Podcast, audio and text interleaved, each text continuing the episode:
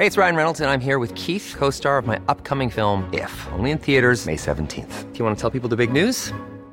All right, I'll do. Sign up now and you'll get unlimited for $15 a month in six months of Paramount Plus Essential Plan on us. Mintmobile.com slash switch. Upfront payment of $45 equivalent to $15 per month. Unlimited over 40 gigabytes per month. Face lower speeds. Videos at 480p. Active Mint customers by 531.24 get six months of Paramount Plus Essential Plan. Auto renews after six months. Offer ends May 31st, 2024. Separate Paramount Plus registration required. Terms and conditions apply if rated PG. Every single decision that these promos and PR things make is on purpose with they are selling you an image. They are selling you an image. They are selling you an idea. She is representing an idea. And look at this white blonde woman and her white blonde sister in their white dresses with the white flowers. And tell me you don't see white purity there, okay?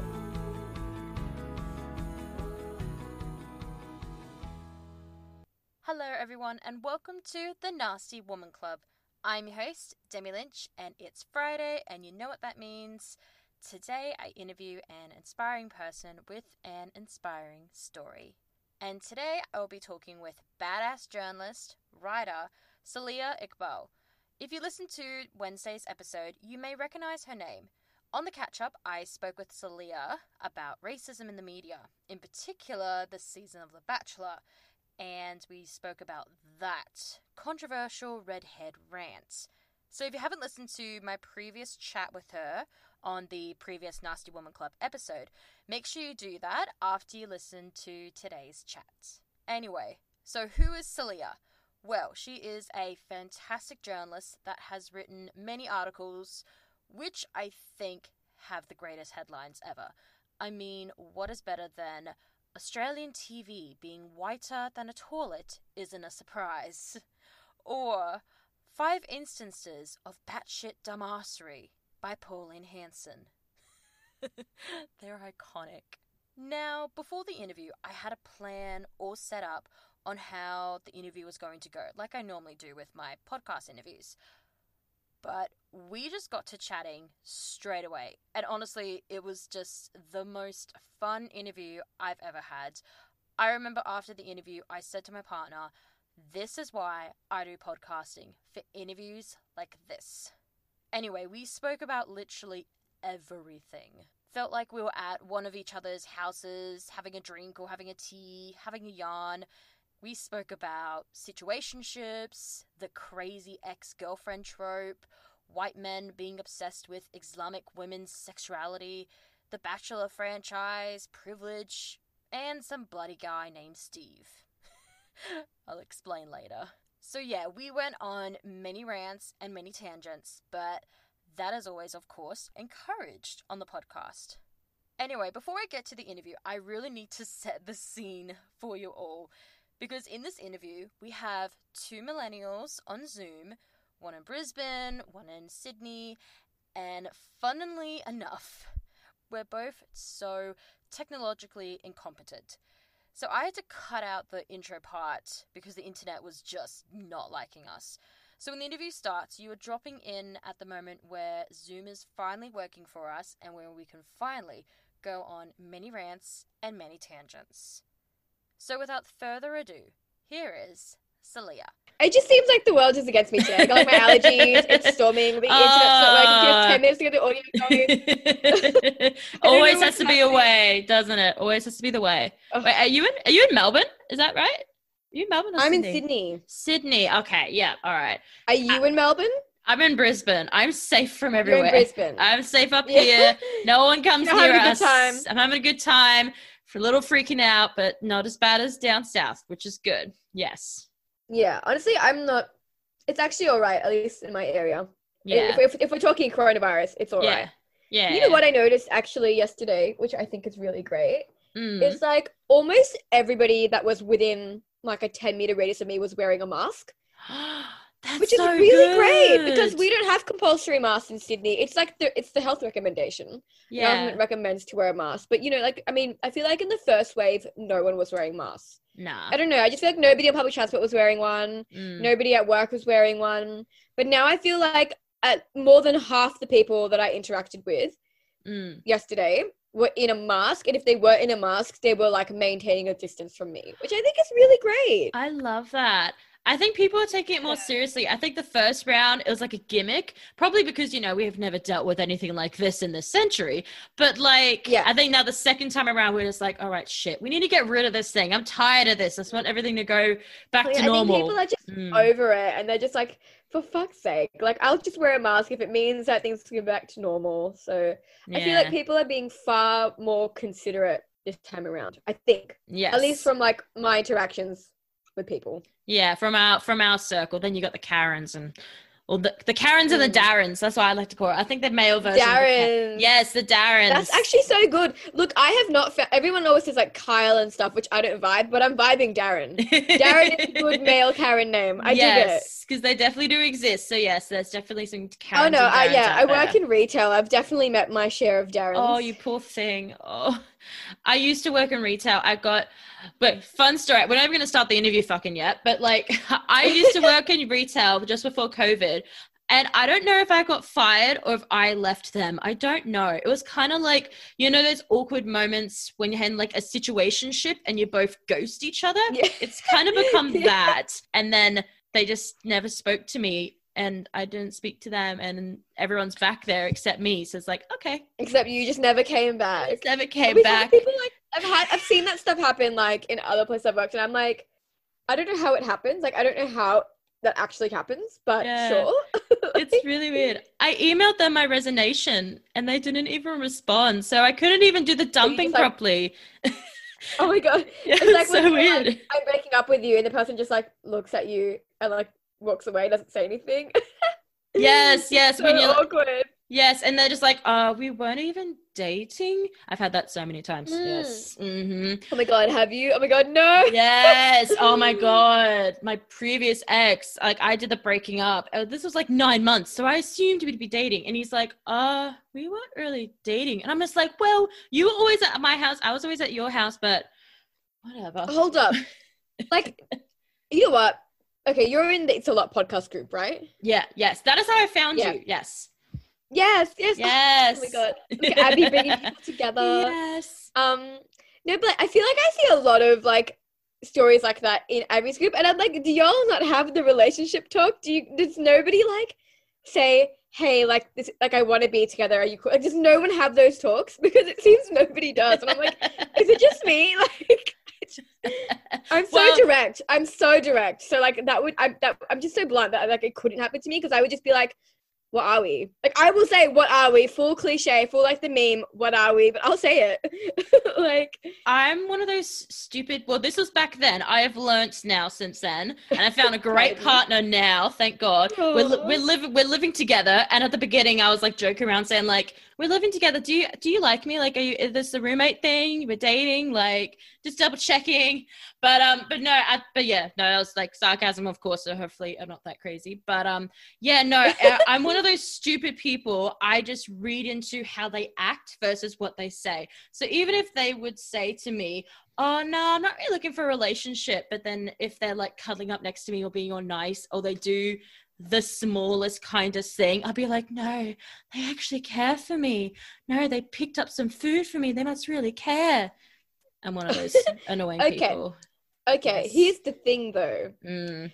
Are we crazy for thinking those things, or do men actually gaslight us by doing those things and then telling us we're crazy when we think it means something? So that's the question, isn't it? Oh, that's oh yes, yes, because that's what you and Abbie were talking about on the podcast. yeah, which- it's, so, it's a thing. It was a light bulb moment. It was yes. I need to talk to you about this. It was a light bulb moment when you said that was it. It was, it was either you or Abbie that said that they are trying you on, and that's so Abbie true. said that, yeah. yeah, it's trying on the whole girlfriend thing because it's true. They act all like they have been in the relationship with you for two years, but then they'll say, "Oh no." I'm not really want to get a relationship. Really, this is a bit too much. You're being a bit. Pushy, you know. Like, oh my god, I feel like every girl has a story where they've had like a close, like either male friend or like a situation or whatever it is, but like they Mm. constantly toe the line between being like a friend and being your partner, and they'll be like maybe a little bit possessive, maybe a little bit jealous, maybe a little bit buys you nice gifts, like the whole courting process. And when you finally are like, you know what? you've won me over. They're like, who are you? Have you not spent the last like how long like actively unofficially courting? And i'm going to use courting because it's an old school word but i actually feel like it's mm. the only word that encapsulates what this is because Yeah. it's them pursuing you. But then the moment you actually want something it's like wait what?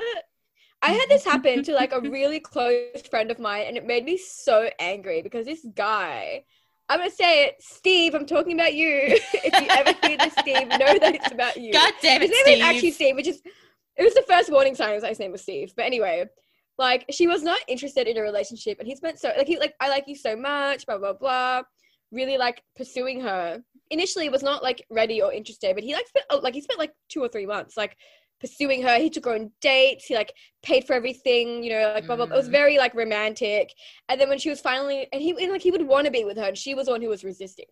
And when he when she finally was like, "Oh my god, you know what? Like this guy has like proven himself to me, and like I'm ready." Like literally, the moment she like verbalized it, he was like, "Oh, I don't, I think I don't think I'm ready for that yet." And it's like you literally have been Oh. begging to date this girl for three months, and she's finally said yes. And like he's literally taking her out to like a date night every week and everything. And now he's just like, "Oh, I don't know. Like I don't think I'm ready yet. You know, I've just got this going on and that going on." And it's like, what? What? Mhm. Anyway, Mhm. So I just that didn't even happen to me, but I just feel like I got vicarious trauma from that because I was just like, yes.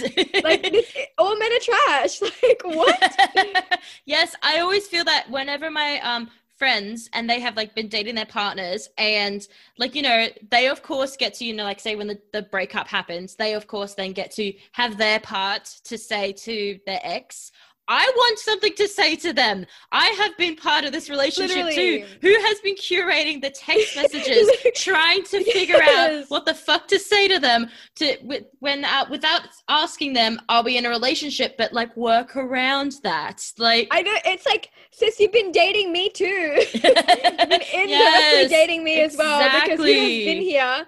And also, like with this particular friend of mine, like I really was rooting for Steve because she hadn't dated a nice guy pretty much ever. Every guy she Mm. dated was trash. No, it's- it's not her fault. They just ended up being trash after secretly, you know, you know when they start off really nice and they shower you and then they end up being assholes. Yeah, it was like that.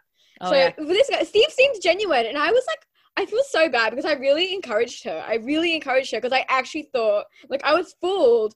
I was fooled by Steve. I actually thought there's something to this because she dragged it out for like a couple of months, and he was like so supportive of her and listened to her, and like she was really starting to love him. And then he like just yeeted out of there, and I was Oh. like, fuck, like. I was rooting for you, Steve. Everybody was rooting for you. She was rooting for you. Like, just oh you just ruined the entire like male population like yeah. Men get mad when we say all men are trash but i'm like how about y'all just hold other men accountable hmm for like ruining your re- reputation like how about you do that and Yeah. then we'll see they're the ones that always call us crazy. I have not met a single guy that I've like slept with, dated, whatever. Every single one has always said, "Oh yeah, I met this crazy chick. Oh yeah, she was so possessive. Oh yeah, she wouldn't leave me alone." Just like, all right, I need to do like some tallying, some surveying here because I don't think all Yeah. women are crazy, or maybe you guys just make us crazy. Maybe that's why. my thing is i'm so critical of any man that like because Mm. yes i'm sure like you know a couple of women have behaved in quite a crazy manner but like Yeah. i'm always so critical because i'm like was she crazy or did you just like gaslight manipulate you know like stress her out beyond reason to the point where she started losing her shit a bit because Mhm. you were actually just like a terrible partner like are you sure that wasn't the reason because a lot of the time that's the re- i'm i've been called crazy by people i didn't even date like I have had people who I didn't even date that I was just close to go around and call me crazy because like I, I got upset because they ghosted me or something like that. And it's like, yeah. yeah. well, no shit. We were talking every day and then you disappeared. I got worried. like, am I crazy for that? No, it's just Oh. I don't trust people who call girls crazy because half the Yeah. time that's not what happened. Yeah, exactly. I remember I was about like 16, 17, and one of my ex friends, their friend from England, came over and they were staying with them for a couple of months. And him and I got really close, but he had a girlfriend. And all my friends just saw me pursuing him and being like, "Oh, you're crazy. He's got a girlfriend." Rah, rah, rah. But he was saying to me, he was going to me like, "Oh yeah, oh yeah, I got my girlfriend. She's a pain in the ass though. Oh, would it be hot if we fucked under a waterfall? Oh my god." It's just Oh like he would just he he would just gaslight me into thinking that like he was gonna dump his girlfriend for me and and I was and I was like 16 17 I don't know what the fuck was going on I was gonna say you were 16. Like that's so young. You, you ha- yeah no one knows what they're doing at 16. Everyone is doing questionable like things at 16. yeah Like maybe right now you wouldn't go for it, but how would you know any better at 16? yeah Like, but it was just so so, young. it was so annoying because all my friends kept giving me shit saying that I was crazy that I was in love with him Mm. And they say like he's got a girlfriend it's just like well he keeps saying he wants to have sex with me and then he wants to leave his girlfriend he bitches about his girlfriend to me so I don't know no, I feel you. My best friend when I was also 16, actually, lol, that just must be a curse stage. yeah that's a um, first stage was yeah. a guy, and we were very, very, very close. It was like one of those friendships where like everybody just kind of assumes that you're either dating or you're about to start dating. Like it's one of those yeah really close friendships. And then he got into a relationship with somebody else, which is fine. But he like, kind of just like started ghosting me and like not really talking to me. And we were like best friends. Like it wasn't like he was a Oh. random guy that was talking. Like we were like best friends, you know, like, Oh, having dinner with other's families and shit like that. We're like we we're very close. We'll hang out like every day. yeah And so I was just like, what what the fuck, dude? And, and then I was like deemed crazy for like being upset that he had like stopped talking to me. And I was the crazy one. And I was like, how am I the cra- if your best friend of like over a year just started ghosting you after they started dating someone, you'd be upset too. yes Like- oh that's messed up but see if he yeah, was, I a- was like the he was- crazy psychopathic stalker apparently. oh it's always the way isn't it always the way hmm Yeah, dating sucks. This is it sounds bad. Sometimes I will just if something like stupid happens on TV, for example with Bachelor, which we'll go into in a second. If a man does something stupid on TV, I'll just look to my partner, look on look to the side to him. I'll just be like, "What the fuck's wrong with your gender?" And he's like, oh, "I know, I'm sorry." He'll like apologize Yeah, for his gender. So I, like, I'm "Babe, also in a relationship, and my Yeah. partner. I mean, he's amazing. I love him. I constantly tell him, I'm like, you know, if we don't get married, like if we break up, like that's it for me because I can't do. I'm not doing this. I'm not speaking. I to do that to him as well. Yeah. So just know that you're my everything, and if you leave me, I will just be single forever because never am I going to have another voluntary conversation with a single man. but he's the exception, and I love him. yeah. Um, but yeah, we watched The Bachelor together as well, and he just watches it, and he's like, "How are these men real?" And I'm like, I know, like it just seems such. It's such exaggerated bad behavior, and I know it's editing, but I mean, if we're gonna, which I know we're gonna talk about Ciarran later, but like Mm. you watch that shit and you're like, you're on TV. How are you lying to like seven different girls, like on TV? Like, how are you? uh, how- Doesn't do you not realize that everyone's gonna see this? Like, he's so shocked he doesn't get it, and I'm like, honestly, same. Like, I don't. yeah. Mm-hmm. Yeah. So let's go into Bachelor in Paradise and let's talk about the massive flip on how people are reacting to Ciarran and Tim because before before Mm. Bachelor in Paradise everyone loved them like I remember when um Bachelorette was happening and Angie didn't pick Tim she got so much hate for it or when um Ciarran left they were so upset about it and now with Bachelor in Paradise ending what a Cancelled. twist cancelled. I like. I I use cancelled as a joke and ironically constantly, but like Yeah. legitimately cancelled. this is the yes Ciarran Stott is over party.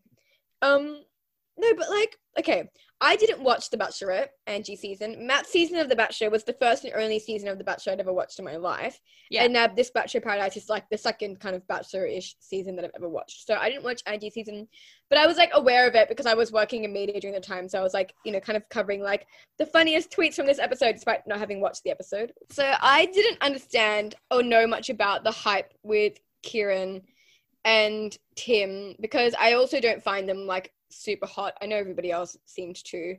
I can like ever so slightly see it with Tim, but I, I just don't get it with Ciarran. Yeah. Or with both of them really. I'm just, it's not my type. Um, but I was like, okay, like I, I understood like I'd seen all the tweets and stuff. So I know everyone like I know Tim is supposed to be this like adorable, like kind of like an overgrown Labrador puppy kind of dude was the vibe I was getting just from like the tweets because I didn't actually know anything about him. And Ciarran was supposed to be like funny, doesn't take himself too seriously. I mean, that's the vibe I got anyway. yeah And like, cause I'd, I'd seen that he had like, he used to be like a stripper or something. So there was like an air of like confidence and like not giving a shit about what people think of you, blah blah blah. It was like I could I could that was what I assumed was likable. Yeah. And then I started watching Bachelor in Paradise, and I instantly like the Ciarran thing. I was like, oh yeah, like funny, kind of bit, like I don't know, a bit of like bit like a peacock, you know, just like enjoying showing stuff. But it was like it's likable, you know. It's like Mm. it's he's charismatic. He's very charismatic. With Tim, I just like I was like watching it, and I was like, I don't. I have no. This is not what I expected, and I don't know. And then I feel like I was kind of, I guess, forcing myself to believe all these tweets about Tim because everybody loved him, and I was I didn't really get it initially. So I jumped on the bandwagon for sure, and just like convinced myself that this was true. yeah. Um, because there were moments, there were moments where Tim said some really sweet stuff, and I mean, like half the time he's making no fucking sense, but he's obviously very observant because there are definitely moments where he he is like talking about whatever drama between whatever other people in the show, and it's actually like really astute observations. Like you're like, damn, this is like the Gossip Girl squad. Like he really knows what's going on. Yeah. And then that's why I was like, oh, so he's actually like smarter than he seems. And I was like, okay, cool. And then you know, there's a couple of sweet things he says to some of the girls, and I'm like, and now, and now I well and truly like him after like you know an episode. I'm like, okay, I get it. And then literally like five seconds later, they both turn out to be absolute trash. And I just, I just think it's peak like. God, this is every woman's nightmare, and we've all been through it. All of us have known a Tim or a Ciarran lovely, funny, larrikin guy, gives you all the right compliments, you know, bit like bit rough on the edges but heart of gold kind of thing. Yeah. And then just like next second, absolute shithead, like fuckboy, shit stirrer. Shocking, but also not shocking. They're not shocking players. We should have all seen this coming and we didn't because we never do. It's tragic. Yeah, we were all just. I think. I think with Ciarran, we were just like, "Oh my god, he's got a British accent. He's got tats. Yep, love him." Yeah, Tim, literally. Tim, we are just like, "Yes, he's look the at what the colonizers have done to us. like, he's a white British man that looks kind of edgy. We stand. Yeah. oh, he's so unique and one of a kind. Yep, nothing like him. Yeah. Mm-hmm. God, then- you know, I've never met another British man with such confidence. Wow. I even remember I was one of those tragic people last year. I think he was talking about Botox or plastic. No, it's right. It's plastic surgery he had last year, and I remember everyone was just like, "Oh, how brave of him to talk about his plastic surgery." That's Breaking down gender him." barriers. Yes, wow. I was one We of those love A man confident in his masculinity. Oh. I was one of those I mean, people. I was like, so was I, like indirectly, because I didn't actually know much about him. But I, but yeah. I was like, oh yeah, like this guy seems great. Like I love how comfortable he is with his pink suits and his long hair. Like yes. this, this Harry Styles confidence, which oh my god, disgusting. Imagine comparing Ciarran to Harry Styles. I'm so sorry, Harry Styles. I'm so sorry. I know. Like, that was Imagine the that, vibe. It was- now. It was the Harry Styles vibe. Oh, yes. Imagine that. I can't even, I even did that too. I was thinking, like, oh my God, yes, he's exactly like Harry Styles. He doesn't mind if he's got like a bit of feminine energy, feminine dressing. And now I'm just like, no, no, no, no. I cannot compare him to the supreme, beautiful, glorious Yeah, Harry like Styles. literally No. would die for Harry Styles. Like the only man, the only white man that hasn't disappointed me yet. So let's do this. Harry Styles. I still stand Harry Styles since my One Direction days when I was like 12. Yes, absolutely. He's just I'm a gonna beautiful original soul. direction. Hell yeah. Hell yes, yes. So yes. So for people out there that don't know what the hell we're talking about with Bachelor in Paradise, Tim and Ciarran, they pretty much seem to have this notion. Now, again, this is just what was shown on Bachelor in Paradise, but they haven't really. Well, I think Tim tried to attempt an apology, but it was one of those Yeah. his ass apologies where it was, oh, I'm sorry if my actions offended you. Instead of saying, I'm sorry I was offensive, it was, I'm sorry, if, sorry if they just happened to offend you, but I don't regret anything. I haven't done anything mean or anything like that. But it's very much what was shown on the show a lot of toxic masculinity, a lot of seeming to think that if you sleep with a woman, kiss a woman, lock eyes with a woman that you own her and a guy needs his permission guy needs a permission Uh, to even yikes. pursue her because that's what we do in 2020 you need a permission like what are your thoughts on And this and Nadia? also, I'm gonna add to that list. yeah Um, the lack of accountability was something that like really actually probably like irritated me even more than the female puppy stuff, which I think says a lot because I am open. I am open to men making mistakes and learning Mm. from them. Like I am not gonna I will come for you, but I will also stop coming for you if you like are able to like take accountability of your behavior because something that I noticed, like Matt, who was also on the show, and maybe like for people who didn't watch it, a lot of the Ciarran drama was centered around Matt because Matt was the one who like apparently stole his ex or whatever. It was very stupid. But anyway, like in their like gross little like boy fight when they're all like fighting each other and screaming each other's faces, and it's just the most disgusting display of toxic masculinity you've ever seen in your life. Mm-hmm. Afterwards, like Matt says that he's sorry and that he realizes how unacceptable his behavior is and that he should have been the bigger man and just stood down.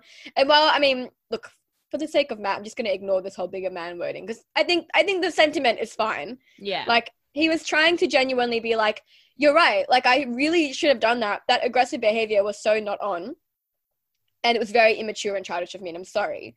And like that is good. Like that. Like I was. I'm. I'm not coming for Matt anymore. I don't have an issue with Matt anymore because it's like he's taking accountability for his behavior. He understands that it was upsetting for everybody involved, especially like the person he was seeing. Or like I guess were they dating? Is that what you? Is it dating the Bachelor?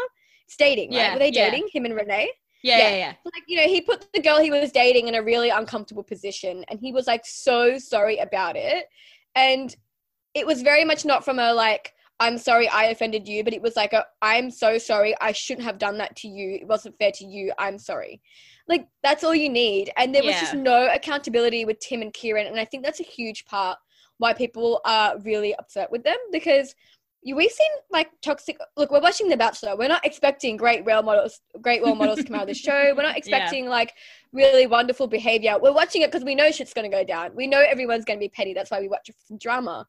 But the difference here is ciarran and tim first of all really crossed the line in a lot of ways that i think other at least from my knowledge other contestants maybe haven't like the difference between Bachelor in Paradise and like the Bachelorette with Angie Kent is there isn't one woman who's in charge who can boot you off for your bad behavior.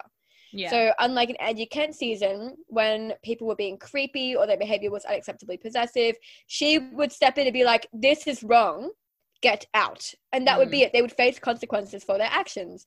But in Bachelor in Paradise, we don't have that dynamic. There's no one to hold you accountable but yourself, and so we're really seeing the trash just spilled out in daylight for everyone to see because there isn't that authority figure in The Bachelor.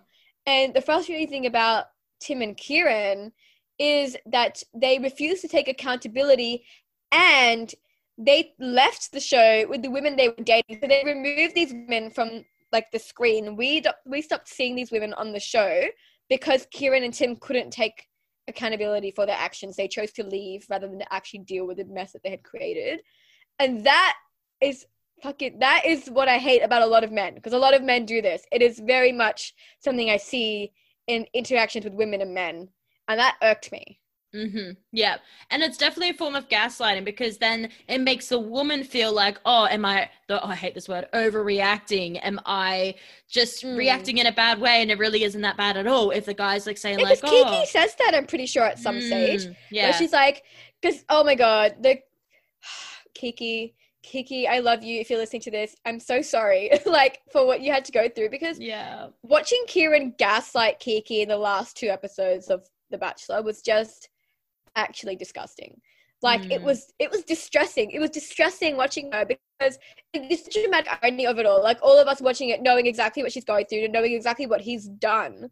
We watched him on screen do all the stuff that he's now denying, and he like she believed him, and I don't blame her. It's not her fault. It's just how good he is at gaslighting her, and because we inherently have these insecurities because we've been like conditioned by this like male dominated society to hinder our emotions for the sake of like male comfort. So Mhm. despite the fact that she's uncomfortable she doesn't trust him she she knows like she is talking about how she knows that he's going to ditch her the moment he finds somebody else. And like she under- she is so insecure and she knows she's insecure. She has identified her feelings.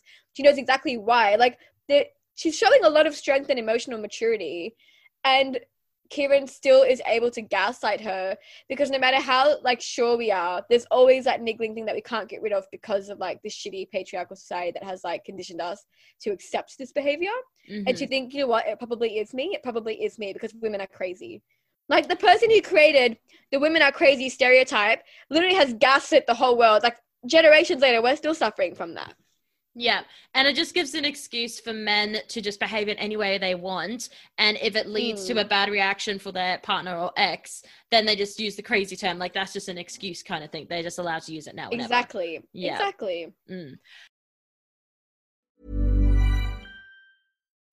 Life is full of what ifs. Some awesome, like what if AI could fold your laundry?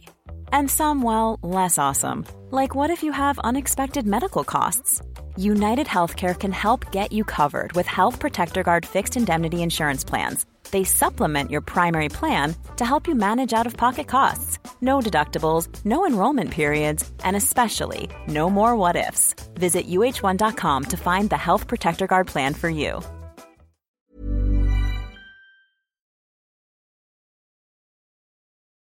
So another part of the Bachelor franchise, which has definitely caused a lot of controversy, and I think rightfully so, and that is with the Bachelorette and them choosing two um, Elly white Miles. women. Yes. Elly and Becky, right? Is her name Becky? I think it is. I don't even know. I should know this. Elly, Elly and Becky. I- I'm yes. very sure it's I Becky. tr- yeah. Yes. like, I I'm have a- thoughts on this. Yes. Tell me your thoughts. I'm a white woman, and even I'm pissed off. That's just, it's just. Look, What are your thoughts? I have I have two maybe main thoughts on this, and they somewhat conflict. Mhm. Conflict. Oh my god, my intonation that word was just whack. Anyway, um, Yeah. do you ever just say something and then you're like, "What did I just say?" yeah, because um, like, what is okay, even look. in English? Yeah. Yeah. Here's my thing. I feel like I don't see The Bachelorette as a particularly like feminist or like progressive show. I don't think any of these dating shows, like in the format that they exist, are in any way like progressive or feminist. I think people like, you know, Angie Kent like calling out bad behavior and like standing up for her sisterhood and stuff can be great like symbols or like um examples of like uh, female solidarity and stuff like that. But the show itself and under the format it's in, in the society that it exists in, it's like impossible for it to be, I think, feminist or like progressive in any way because you're still just like either pitting a bunch of women against each other to vie for a man, which just reinforces like petty, bitchy stereotypes of women, or if a bunch of men like just comparing lengths, trying to get to this like women on a pedestal. Like either way, I just think it's a bit gross, but I watch it because it's funny. yeah. So with like casting a white woman or a like, you know, woman of color for this thing, it's like I'm in two minds because a I want to see women of color on TV. I want to see non-white women on TV. I want to see women who look like me on TV. I think it's important for like a lot of like the younger generation maybe, and I think it really normalizes our existence because there are so many people that really think Australia is so white. It's like it's not. I live in Sydney. I live like not that far from Lakemba. Okay, My, I don't know if you know about Lakemba, but it's literally Mm. just like an entirely brown like suburb. yeah. There's like lots of like Pauline Hanson walks down the street of Lakemba to prove that there's too many brown people in Australia. Like this is the Ah. reputation that Lakemba has. Uh, Yeah. so, um, it's just like, have you ever like? I mean, I live in Sydney. I, it's so it's so multicultural, multi-ethnic here. So to just like constantly see white people TV, it's just not realistic. It's actually just not realistic, Mm. and it's racist because it's actively upholding like this idealized, like rooted in white supremacy idea of like the attainable woman, like the perfect woman, like to have Elly Miles on The Bachelorette. Like I would have posted this on my Instagram if anybody wants to have a look. My Instagram is her official.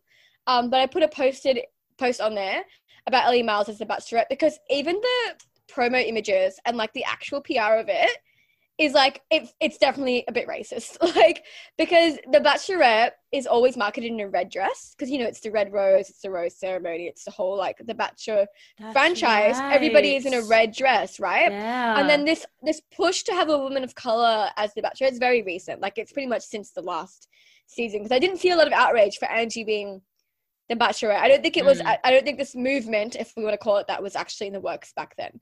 But it is now people really want a woman of color as the bachelorette and then elly miles came out as the bachelorette with her sister. And obviously people are understandably upset but something i find really interesting is that elly miles is the first bachelorette in a long time if not ever that's been marketed in a white dress. And i find Ah. that really interesting. And i know people are going to be like you're reading too much into it but i'm not reading too much into it. Okay i did a media degree. Let me just tell you that every single decision that these promos and PR things make is on purpose with they are selling you an image. They are selling you an image. They are selling you an idea. She is representing an idea. And look at this white blonde woman and her white blonde sister in their white dresses with the white flowers. And tell me you don't see white purity there, okay? That is Mhm. exactly what they are selling you. They are actively fighting against the movement that you guys are trying to create to have a woman of color as the bachelor because they like they even got rid of the red dress and everything. Like they are trying to sell you a white ideal right now. This is the pushback. This is the pushback against your movement. It's racist. Like they have actively changed the imaging of this show, which is a big deal. Like for brand for brand imagery, you want the consistency of the red dress. It signifies something. It's a symbol of the bachelorette. To actually not to do that and put a white dress is a purposeful decision to sell you this like white innocence, white purity, this like white Australian country girl. You know, this is like this is the image of Australia. This is the Australian woman that they're selling you. This is the peak of like female desirability in Australia, according to you know this this show or like this media landscape.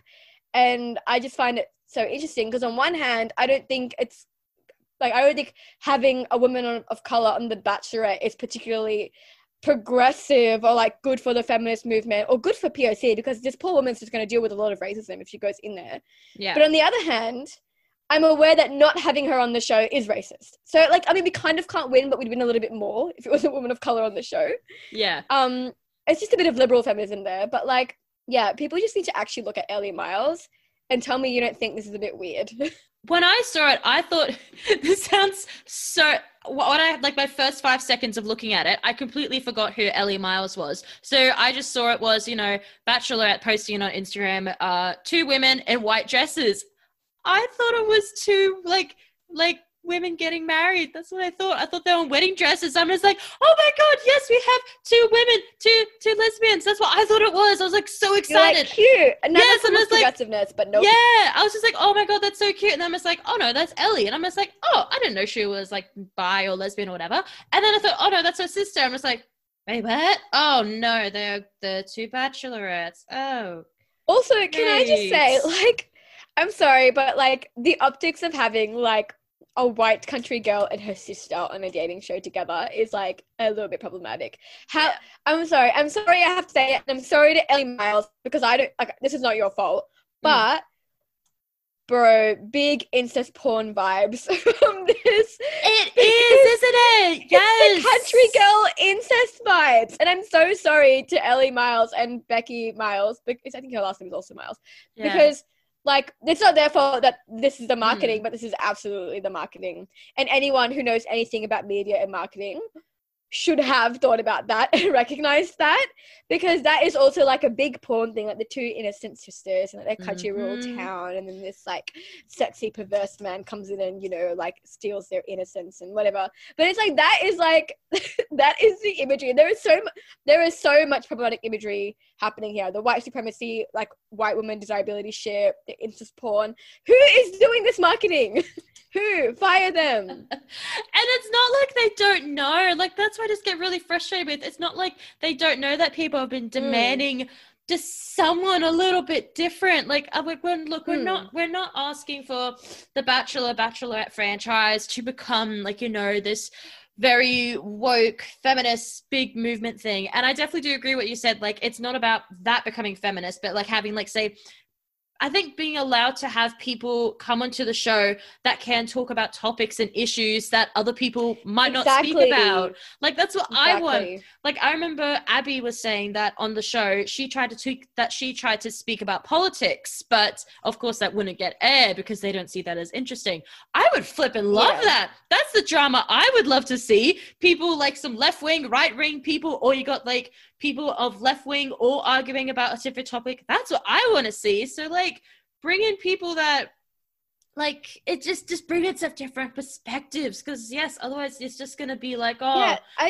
It's funny you should mention politics because I was actually thinking about this last night after I Mm. was watching the last episode of Bachelor in Paradise, and I was just like, I could never. And this is why I'm saying that I don't think it's. I think it actually might be actively harmful to put women of color on the show after some thinking yesterday because Mm.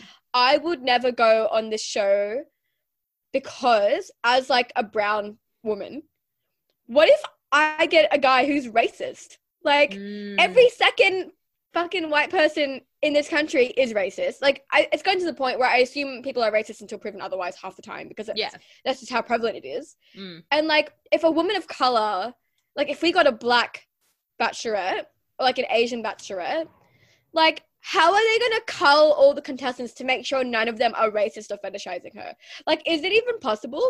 Which brings it because Mm. like while I so badly want brown, black, Asian, whatever representation on TV, I'm also like kind of scared for like the woman who gets it because as like a brown woman, I understand that hostility around your identity and how people treat you and how men treat you. There is either they're racist to you or they fetishize you or both. Like either they hate you and they still want to fuck because you're a, hot, sexy brown girl, but also they want to subjugate you as a slave. Like it's just there's a lot of there's a lot of layers here Yeah. and I feel like it's such a complex debate. And I've really been having second thoughts about it because I'm pretty pro. I've been pretty pro, like openly pro, having a woman of color on The Bachelorette. And while I, I definitely want to see more women of color on these shows, be it The Bachelor, The Bachelor, or The Bachelor Paradise. But I'm starting to wonder if maybe the reason we don't see a lot is not just it is obviously racist casting, Mm. but maybe it's also because these poor women like don't want to put themselves in a situation where they know they're going to experience racism. Because like, why Mm. would you? I wouldn't. Yeah. You'd have I've- to be like a white passing POC, you know? Yeah, yeah, yeah, yeah. Or you have to be someone that's been in the public eye for a while and is used to getting Mhm. that much criticism. Something that I really, really want to see, maybe it's just because I'm a plus size woman, I want to see someone that is above a size 10 on Be the Bachelor or the or the Bachelorette. Even like even like the people that are like, you know, fighting for the Bachelor Bachelorette. I want to see people bigger sizes because Mm. because yeah, if I was if I was single and asked like you know would you go on the Bachelor or Bachelor would you go on the Bachelorette, I'd be like fuck no because people will diss the shit out of me because of my belly because you know if everyone's walking around in bikinis and I'm fine being in a bikini, but if I got my, if I got my belly out, they'd be like oh she's too fat oh she's like oh you know how they always got the joke the joke um contestant like the one that you know just gets kicked Yeah. off the show the first episode they're the joke one all that kind of bullshit but Mm. yeah, just like diversity, guys. Yeah, somebody hard. DM'd me on Instagram. One of my followers was saying, actually said this exact same thing. She replied to my story about like women of color. She was like, "I would love to see some body diversity," and I Mm, was like, "That's so true." Because I was saying this to my partner when we were watching Bachelor in Paradise together,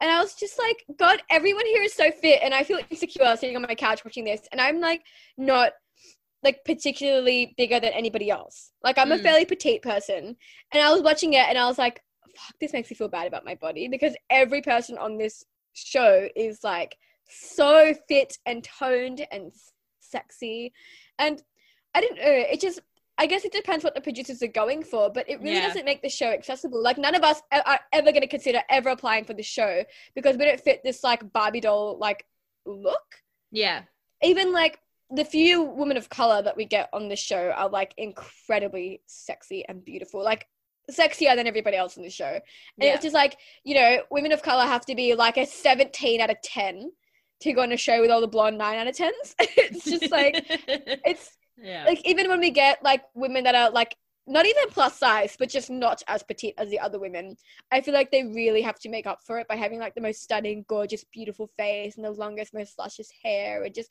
like they have to be excelling in every factor to be allowed like a little bit of arm chub and it's just crazy Mhm. like the like it's actually pretty damaging and i watch it and i'm like wow is it really 2020 because this shit is not in any capacity progressive yeah. It's just, but yet we watch it like not every single year. Me for me personally, but yeah, we we watch it. We talk about it. It gets us talking, but still, like did you watch matt season like the one that abbie was on I did, I did watch Matt season. Yes, I constantly think about Vakoo, who was the only other black woman aside from Mary on the Oh show. my god, that's right. She was a model. She was like, that's her, actually her profession. yeah. She's a model.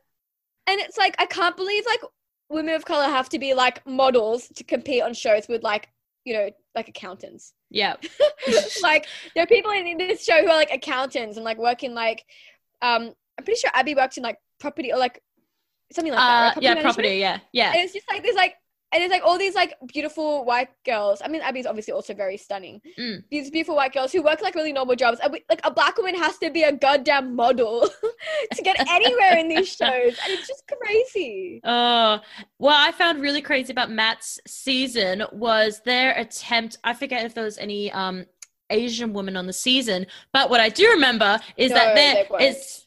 So then their idea of the Asian representation, they had a white Mm. woman, and then they always had Asian backdrop Asian music because she used to live in Oh, China God. for a year or so. That's their idea. I wrote an article on this, and it was titled "The Bachelor Found a White Woman Obsessed with China Before a Chinese Woman." I think was the title of my article. So, guys, if you want to read it, Google it. Because actually, people, I had a lot of people messaging me about that article because I think it needed to be said, and nobody was really saying it. Like it was one of those things that kind of blew up and went a bit viral because it's true.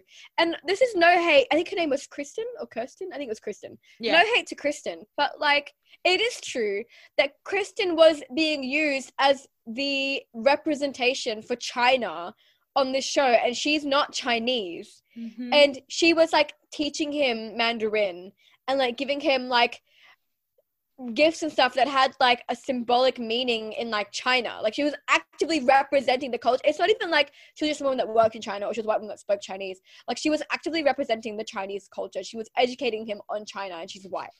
Like the optics of that are fucked. Okay, there's just no other way to say it. And Oh. it's bad casting because are you telling me that not a single Asian woman applied for this show? Because I don't believe it. I actually just don't believe that. I reckon there would be a minority of Asian women applying to this show because they're all afraid of racism, as I imagine I would be as well. It's not. Yeah. It's a very hostile environment for an Asian woman to exist in. But I doubt there wasn't a single one that applied. I fucking doubt it. They just didn't get through the casting process. Yeah, it's just ridiculous. Like, like when you say it, it's just so ridiculous that you have to a white a white person explain to another white person about an Asian culture. It's it's it's called white splaining. yes, white it is a phenomenon oh my god. that every POC is very acquainted with. Do you know how many times I have had white people like white explain my religion back to me?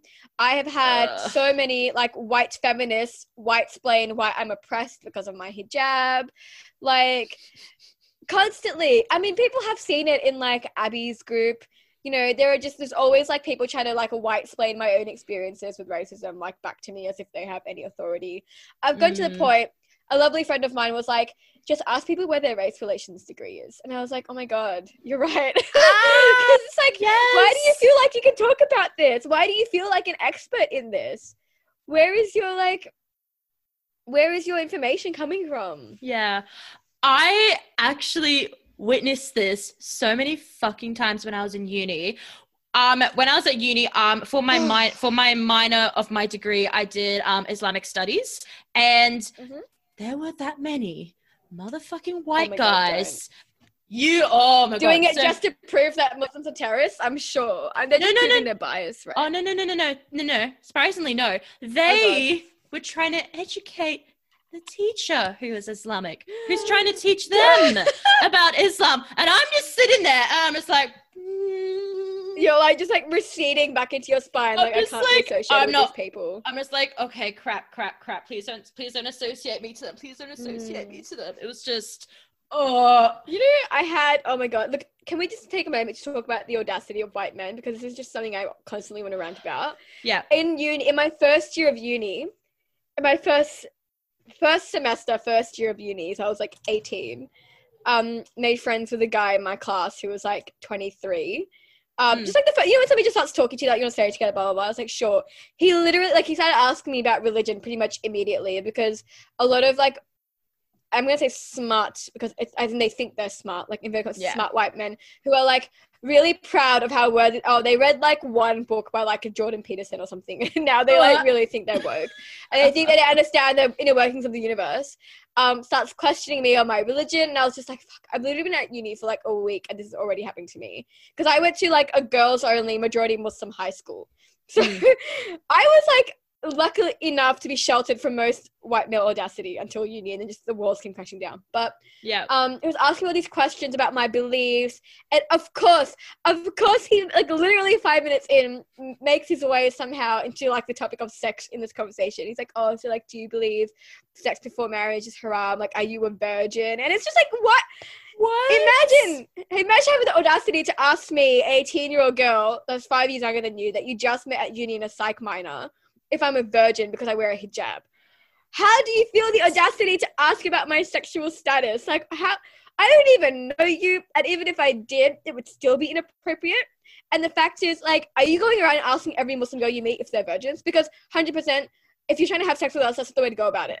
like, and it's like, yes, I am, and I will continue to be because you've just asked me that. Would be the response most brown girls would be giving. They're obsessed with our sexuality. Like, as like a hijab wearing brown girl at university who is like quite chatty, and I make a lot of friends, and I'm often the first Muslim friend that a lot of people made at uni. Like they didn't really know a lot of Muslim people before they met me. I have a lot of like white friends or like sheltered kind of POC friends who haven't like they're mostly whitewashed. And it's incredible how much white men are obsessed with like the Muslim woman's sexuality. They really want to know how down you are. Purely based on the fact that you're a hijab. Like it's this it's this forbidden fruit like exoticism where it's just like they can't have you so they want you and it's actually it's so ridiculous like this was my entire university experience with white men and it's just fucked That's just fucked.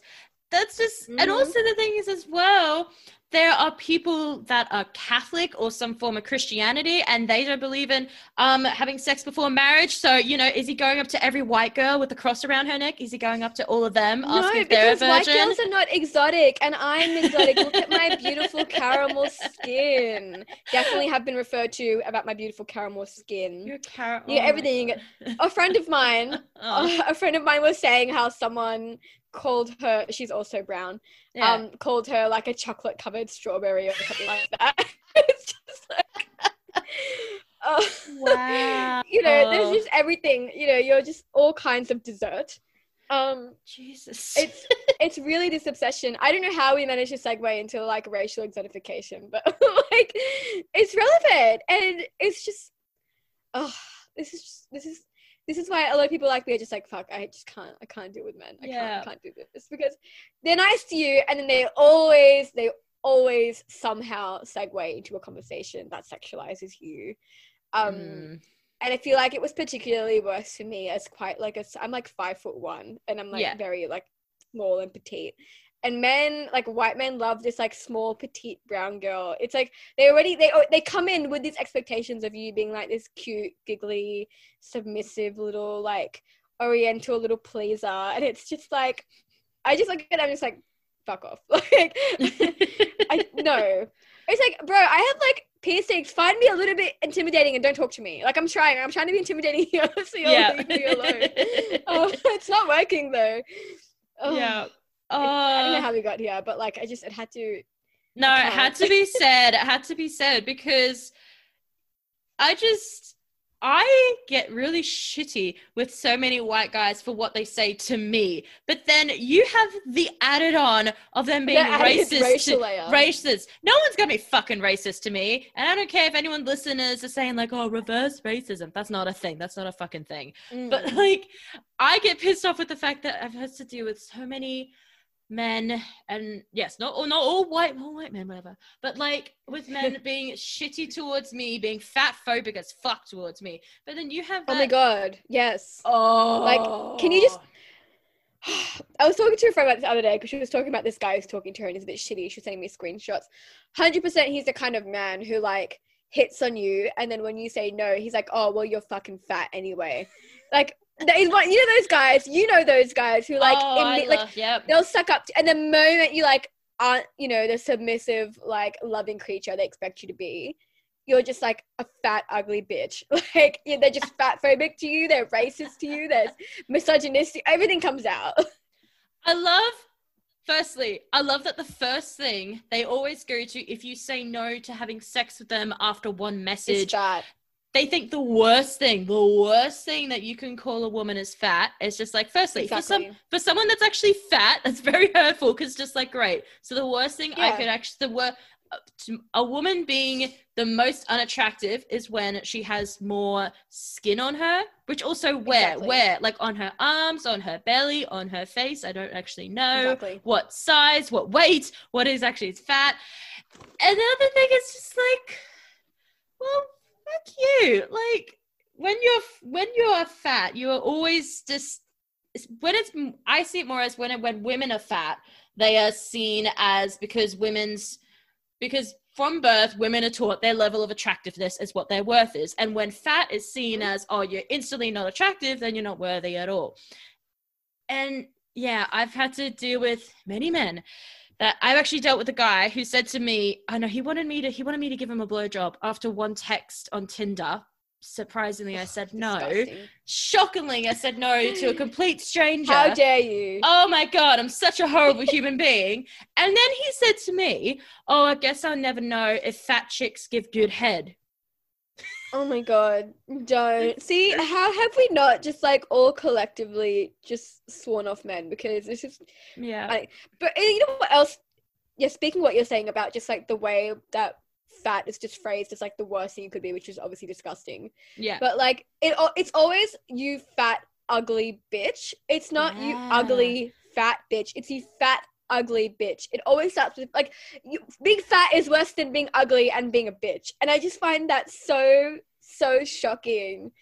Like that people even have the audacity to say that because it's just like wow, Mm. you're actually you just added yourself as like a piece of trash. You just added yourself right now as one of the worst human beings on the planet. Like, why would you do this to yourself? I don't know, but you've done it, and now we all know how horrible you are. And it's just, Yeah. it's so bad because, oh, I know it's so. It's, it's saying bad. It feels like such an understatement. Like I don't even have the words right now, but it's just it really infuriates me because it's like imagine being so not self-aware that you think reducing women to their body weight is actually like a thing you should be doing Mm, and yeah. you see it everywhere so many people are so like unintentionally fat phobic like the assumptions they will make on somebody and they won't mention their weight but you 100% know they made those assumptions based on their weight like Mm. also let me know if this conversation is a bit triggering and you want me to stop because i'm gonna start Oh, talking about, God, no, I, and I'm it's a bit shit let me know i'm very open I don't want to have like an emotionally exhausting conversation. Just like, no, Yeah. I'm just putting it out there because sometimes white people will start talking about all the racism they witnessed to me, and it's just like, please shut the fuck up. Like, I don't want to listen to you talk about racism. I deal with this every day. yeah So tell me if I'm doing that to you, okay? yeah all good um, and tell me if i do the same about racism as Yeah, yeah, well no yes worries. absolutely yeah Um, all right go go go yeah, yes. it's just like I feel like, and look, as somebody who's been like on the slim side for most of my life, like maybe I was a little bit chubby in my mid-teen years, and I kind of wasn't. So I've been like, really, like pretty privileged body-wise. I've always like I've never had huge body image issues. Mm. Um, but I've also been surrounded by like mostly skinny friends as well. Um, and it's just like the amount of times I've had friends like make comments that I don't even realize are fat phobic. And I've probably like I'm sure I've done that as well. Like I'm not absolving myself of this. I definitely also have probably said fat phobic things without realizing it. But just like little things like, oh my god, wow, she looks so good in that. And like hundred percent you know it's because she looks skinnier, not because she, like it's the you know when it when like one of your like fat friends wears a dress makes her look slimmer and it's like babe you look so good in that and it's like you saying she looks good because she genuinely looks really pretty or you saying she looks good because she was skinny and that means pretty to you? Like there is so much it's I didn't like stuff that we just have to unlearn with like our association of like beautiful and pretty and skinny. Like a fat woman can have a full face of makeup and look just as beautiful as a skinny girl next to her in the same amount of makeup or, and like looks and like dresses and lashes and all the you know all the beautifying stuff. And we will immediately think the skinny girl is prettier because she's skinny and it's just yeah no it's like with the Adele thing right? Like with Adele's like massive weight loss and there's been a lot of Twitter drama surrounding her weight loss because I mean I think all of it's just fucking ridiculous but like yeah. some people are uh hating on her for losing weight because if she's losing weight she must be inherently fat phobic and actually just a betrayer of the body positive movement has been some arguments. And then other arguments are like no let women do what they want.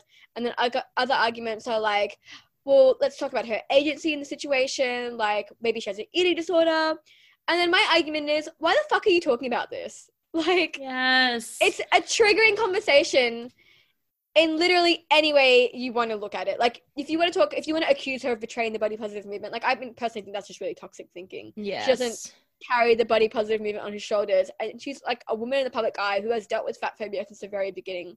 If she wants to lose weight because she thinks it'll stop the hate and shit she's getting it'll make her a happier person, that I don't see the problem with that. Mm. However, however, I just think the fact that we like are debating on her body is just like the problem. Yeah, because exactly. we just can't let women are fat, we can't let them be. Women are skinny, we can't let them be. Like we just can't let women be. I feel like when male stars lose weight, nobody is hating on them for betraying the body positive movement. Nobody is like they must have an eating disorder. It's pretty much just wow, wow, King, you look so good. Proud of you. Wow, look at that, look at that strength. And that's pretty much it. The conversation usually ends there. Yes, Like- exactly. Yes, because Christian Bale, he's like, you know, gained weight, lost weight for all these different roles, and no one bats, a, bats an eyelid. Like, you know, no one really cares. But then with Adele, now with Rebel Wilson, people are just obsessed with it. Like, they must know how they did it. They And then that they get caught. and oh, why they did it. It's such a it's such a Yes. intense conversation of why you want to lose weight. Mm, And I just think, first of all, there's a myriad of reasons why people lose weight, and absolutely some of them are mental health related, like eating Yeah. disorders or depression or anxiety can make you lose a lot of weight. Um, but also like it's it's so gendered, I think, because you know what I mean, it, and it's gendered at the detriment of both genders, because or all genders, because when male stars lose weight, it's just like, wow, how impressive! What was your workout routine? And no one's considering if they have an eating dis- disorder, and they actually may have an eating disorder or a body image disorder of some sort, or they may have a mental illness that has made them lose this much weight so quickly, and no one discusses it. It's just yes, king, slay, you know, whatever the fuck people are saying. Um, and then when it's a female star, it's like either it's an eating disorder, or she's a fat phobic bitch. it's just like all of these Yes. all of these conversations are detrimental to literally everybody. So I just don't see the productivity in it. I'm like, if you want to, because I mean, I wrote an article about um Adele's weight loss, but not about her weight loss, about the conversations around her weight loss, yeah. because naturally the media is going to talk about it because Adele has been like you know used as like a body positive icon for a long time. But like, God, it's fucking 2020. Like, you can say Adele lost weight and maybe speculate why in ways that aren't like entirely harmful for everybody. I just feel like no conversation that I witnessed even had any kind of trigger warnings for eating disorders despite like talking about them. Had no like self awareness in terms of weight discussions and how that impacts people. It's just like really like honestly just dumb conversations. Like just like Yeah. completely devoid of a lot of critical thinking. And something that I found really frustrating whenever they show plus size women, fat woman, like just wearing any type of fucking clothing, they always say, She's so brave wearing that bikini. Oh my god. Oh my God, she's Yes. showing off her curves. But now, the way they're talking about Adele is she's stunning, she's gorgeous, she's sexy, she's hot, revenge body. It's just like, Yes. Oh my god, the What? revenge body. Don't even talk to me about that. a Oh, woman a woman or a woman can be sexy she could be hot she could be stunning whether she's a size 10 or a size 20 like it just doesn't matter like it's just it was just when i saw all the when i saw all the comments coming out by about Adele, I looked under the comments of the photo, and yes, so much of it was like you know the flame emoji. Oh my god, stunning! Oh my god, you look so great! You look so happy. It's like, look, we don't know if she was happy Yeah. when she was overweight or when she was quote unquote fat. Like, and we people- don't know if she's happy now. people- we don't know. yes, Like, people what can if be. what if she has like what if she does have a mental illness that it's like I mean I'm not saying she does. Mm, But like, what if she does, and y'all have just assumed she's healthier because she's skinny? Like this really toxic, um, I guess, connection between like skinniness and health. yeah. That just obviously is. But and you know what? Like that's just a whole other bloody podcast episode. like, yes. just the topic of like how fat women are just so completely oppressed and dismissed and degraded in like the health scene. Mm, Um, I don't know if you listen to the Shameless podcast. Um, yes, but of there course. was a while ago, a while ago when it is actually Bachelor related. Look, we've done a full circle. But a while ago, they were talking about Eleanor, who was on Matt's season, and she was on this season of Bachelor Paradise, but she left fairly early on. Mm, Um, because after the Bachelor season ended, Eleanor announced her new like fitness, um, Instagram company thing, and you you already know about you already know where I'm going. Oh, I know where And you're going. Zara Mhm. and Michelle, which they have apologized for this now, so I'm just gonna say that was Zara and Michelle Chambers, but like, oh no, like this is not like other ones. We trust this because it has a medical professional on board, who, by the way, I'm pretty sure is Eleanor's mother. But Yeah. anyway, um, and it's just like the idea. I mean, it's such a like, it's such a thin privileged thing, and I say this as somebody with thin privilege, like it is to like think that because as a doctor you can trust it. And I feel like my experience is slightly different because while I have thin privilege, I don't have the white privilege that also comes with being taken seriously at a clinic. So I understand to an extent, like the uh, the feelings around going to a doctor and like explaining your symptoms and the things you're struggling with, and them not being taken seriously based on your appearance, be it your weight or your race or whatever. I feel like we're having a lot of intersections right now on race and fat phobia, actually, which Yeah. is really great. It is great Um, because I think more yeah. people need to. This is what I try to always talk about on the podcast all the time. It's just that there are privilege. There are so many different privileges. I think that's what, in particular, white people. I find they struggle with the word privilege. They say like, "Oh, my life has been hard." It's just like, no, we know your life has been hard. Everyone's life has been hard. It's just Mm. what it means is that there's so many different levels of privilege. Like you know, there's white privilege, thin privilege. Um, also, I don't know. Um, like we're like we're both um, what's the word? Um, uh, bodily abled. Like you know, there's like Yes. all these different privileges, and we need to recognize that. So like by me, Yeah. like like by me saying like you know I like but like bleh, by you saying you have thin privilege, that's not you. That's not then. I don't know. I don't know how to explain it. I went on a tangent, but yeah, I feel like a good way to think about it is I saw this actually on an Instagram post ages ago, and I feel like it's gone pretty viral since then, so everybody's probably heard this post. But essentially, it says that white privilege or thin privilege or whatever privilege is not saying that you have a better life, but it's saying that your life quality is not worsened by this factor. Mm. So you having struggles in your life is not related to you being white. So if you are poor or whatever, it's not because you're white. It's because you know there's. It's probably it's, that's a class privilege thing, or something. You know, there are other intersections of like oppression that you face, and being white is not one of them. So like a white poor person saying white privilege isn't real because I'm poor. No, white privilege is real. You know what else is real? Class privilege, and that's something you're lacking in. You're of the lower class, and so you have you're poor. Like that's you know what I mean. There's so many different elements. Like for me, thin privilege just means that I'm not oppressed because of my weight. I didn't get rejected from interviews because I'm fat, because I'm not fat. I don't get seen as less of a desirable dating partner because of my weight. I'm not seen as less attractive because of my weight. I'm not seen as less intelligent or less likable or less healthy or less hygienic because of my weight. That is my thin privilege, is that I actually don't have judgments on my character based on my weight. Mhm. That is what privilege is. When we talk about white privilege, we're talking about the fact that your your life quality is not lessened by your whiteness. If you aren't getting hired for certain roles, if you are feeling certain forms of body dysmorphia, if you are having whatever issues, they're not because you're white. They are the other intersections of oppression in this world, and it's not because you're white. Like that is what the privilege is. You think you have to think about a lot of issues in your life, and being white is not one of them. Yeah, exactly. Yeah, like white privilege for me is not being asked about whether I'm a virgin by a complete stranger just because of my religion. Yeah. Yeah, Exactly. exactly. Anyway, I think this is a great way to finish our interview because I just realized we've been going for over an hour. Oh my god. Shit. I don't even know. Were we even making any sense? I feel like we were just talking. Like we didn't even stop. We, we just started chatting and just like kind of just went from there. Like, this is my fault. I derail every single interview because I just start talking about random shit, and this always happens. I'm so sorry to the No, listeners who are I just like, love how we get it. I love it. I love it so much. I had a bit of a plan, and then I think it was like 20 minutes in, I was just like, eh, just leave that. Yeah, I think this just just let it flow. I don't think I feel better like we that. covered. I feel like we covered like the Yeah, whole we gaslighting about. Talked about. We talked about like racism and like white privilege. We talked about fat phobia and thin privilege. I feel like we did all right. Like we covered like enough different topics. For this We did good. Yes, we did good. Well, thank you so much, lovely, for coming onto the podcast and just talking, ranting, because that's what we love here. Oh, you're so welcome. Look, I love a good chat. People like you should see. Like I respond to literally every person that messages me on Instagram because I just like I love a good chat. I will talk your ear off about literally anything. So thank you for having me and like tolerating the fact that I just cannot exist to a structure. it's just like such a mess. But what can we say? like, yeah. What is the structure these days? What is that? No, we're millennials. We're different. Yeah. Yes. It's look, it's organic. It's organic. Mm, Organic yes. conversation. yep. Thank you so much for listening to today's episode of The Nasty Woman Club.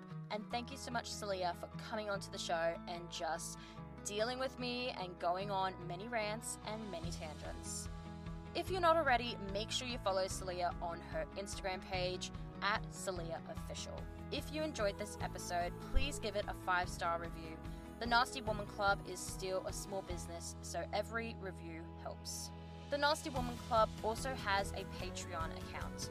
So if you want to show your extra love and support for the show and the Nasty Woman Club platform, click on the Patreon link in today's show notes. For more stories on the world of intersectional feminism, head to thenastywomanclub.com or the Nasty Woman Club Instagram and Facebook pages. I'm your host, Demi Lynch, and I will see you all next week for another episode of The Nasty Woman Club.